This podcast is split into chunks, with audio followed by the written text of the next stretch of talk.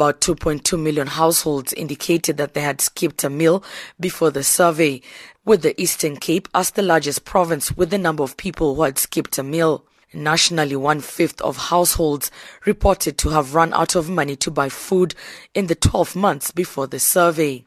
A marked increase was recorded in the percentage of households with cell phones, DSTV, television, fridges, and washing machines. The 2016 Community Survey is one of the few available data sources providing data at municipal level. This is the second largest sample survey Stats SA undertook after Community Survey in 2007. But this time round, the data was collected electronically.